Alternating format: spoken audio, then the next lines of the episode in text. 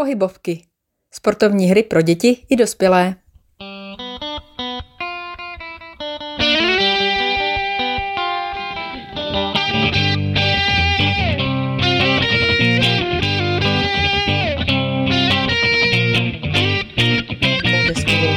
inspiruje.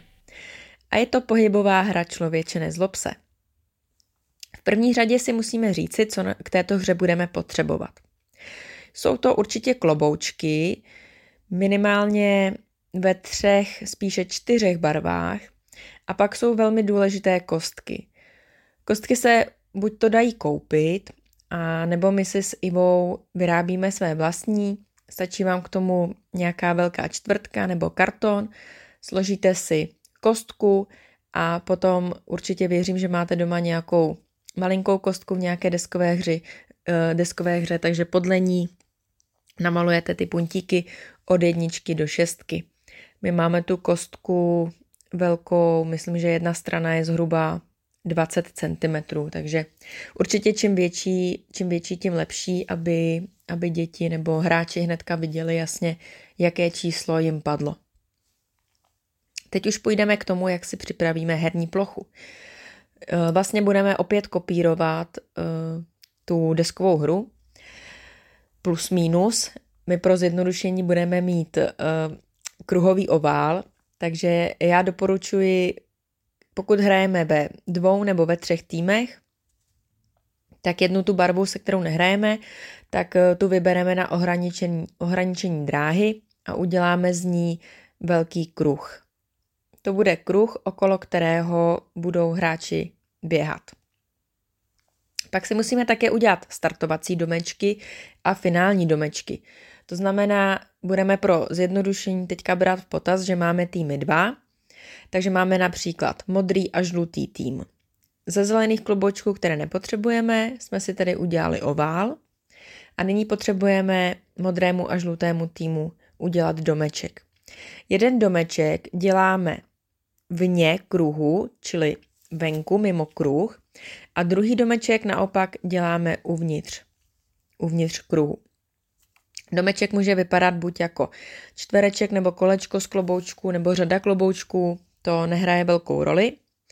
Co bych ale já určitě poradila, tak je udělat na tom zeleném oválu nebo okruhu také vstupní bránu, aby vám vlastně děti nepodváděly a v tom momentě, kdy mají vlastně vbíhat do hry, tak aby si neskracovali to kolečko, tak je dobré na ten například teďka u nás teda zelený kruh udělat ze dvou modrých kloboučků a ze dvou žlutých kloboučků bránu, kterou oni budou vlastně vbíhat, vbíhat na ten kruh a stejně pak těm dvěma kloboučkům zase budou muset doběhnout, až to obkrouží a tou bránou vlastně vstoupí dovnitř, kde bude ten finální domeček.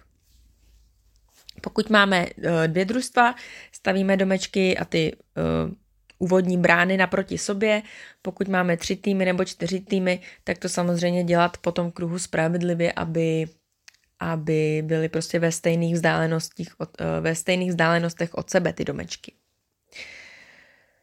Tímto máme vlastně připraveno a teď už k pravidlům. Zase, velmi se inspirujeme tou deskovou hrou. Každé družstvo má svoji kostku, to znamená, pokud hrajete se třema nebo čtyřma týmama, tak je potřeba mít tři nebo čtyři kostky. Takže každý tým má svoji kostku, rozhodne se, v jakém pořadí budou vybíhat na trať, takže první má kostku a hází. Já pro urychlení hry, aby mi tam děti dlouho nestály, tak kromě nasazování na šestku nasazuji i na jedničku. To znamená, děti hází kostkou tak dlouho, dokud jim nepadne číslo 1 nebo 6. Pokud se zadaří a padne jednička nebo šestka, hází ještě jednou a tento hod už jim určí počet kol, které běží. To znamená, když potom například hodí číslo 3, tak musí oběhnout třikrát ten kruh. A pokud to zvládnou, nikdo je nechytí, tak pak svojí branou vběhnou dovnitř do svého domečku. Hra končí, pokud se celý tým dostane do toho vnitřního domečku. Ideální se myslím počet hráčů je tak od 4 do 6 dětí. Eh, pokud vás na trati chytí někdo z jiného týmu, tak to je stejně jako ve člověče nezlob se, když vás vlastně vyhodí z políčka, takže vy musíte opustit ten kruh a vrátit se dozadu na konec svého týmu v tom vnějším startovacím domečku a až na vás přijde řada, tak zkusíte své štěstí ještě jednou. Hrajeme ve dvou variantách. Jedna varianta je taková přehlednější a to je ta varianta, že může na okruhu být vždy jenom jeden člen týmu. To znamená, jeden můj člen běží a já jako druhá v pořadí čekám, buď až doběhne do domečku, a nebo až ho někdo vyhodí. V ten moment já můžu začínat házet kostkou. Pak máme trošku už složitější variantu, která se vlastně ale více přibližuje té deskové hře.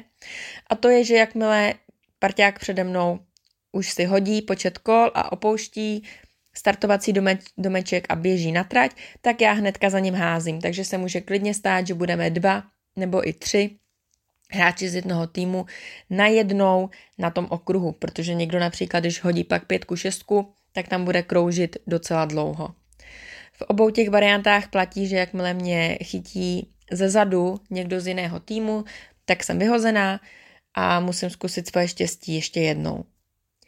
Dávejte si tam uh, pozor na to, co děti občas dělají, že už nasadí, mají počet kol, ale schválně si čekají, až tam proběhne někdo z jiného týmu a vlastně ho hnedka chytí.